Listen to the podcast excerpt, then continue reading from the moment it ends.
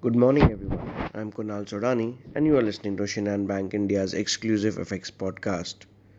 India's trade deficit hits record high of $31 billion in July.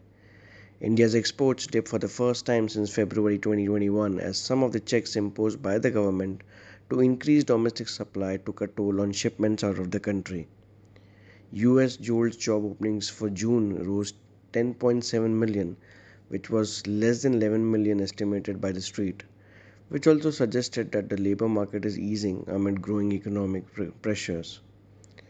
Uh, there were Fed members who were out on wires and they were a bit hawkish in terms of the rate trajectory and inflationary pressure.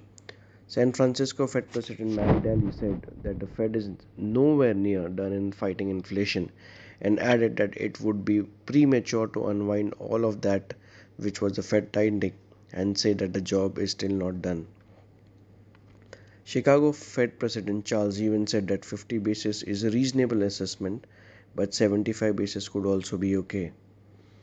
On the other hand, geopolitical tensions are arising from the visit of US House Nancy Pelosi to Taiwan. Yesterday, Reserve Bank of Australia raised the rates by 50 basis point. Talking about dollar rupee pair, yesterday we had a stake sale of 1.1 billion dollars, which landed a huge appreciation on rupee and making a low of 78.49 levels. Uh, also, if we see Brent crude prices sustaining below $100 a barrel is acting as a good assistance uh, for the dollar rupee pair. Taking those into cues, uh, we expect dollar rupee to trade in the range of 78 30 35 on the lower end, while yesterday's high of 78.97 can act as a resistance for the day. So that's all from our side, friend. Wishing you all a very beautiful and energetic day. Thank you.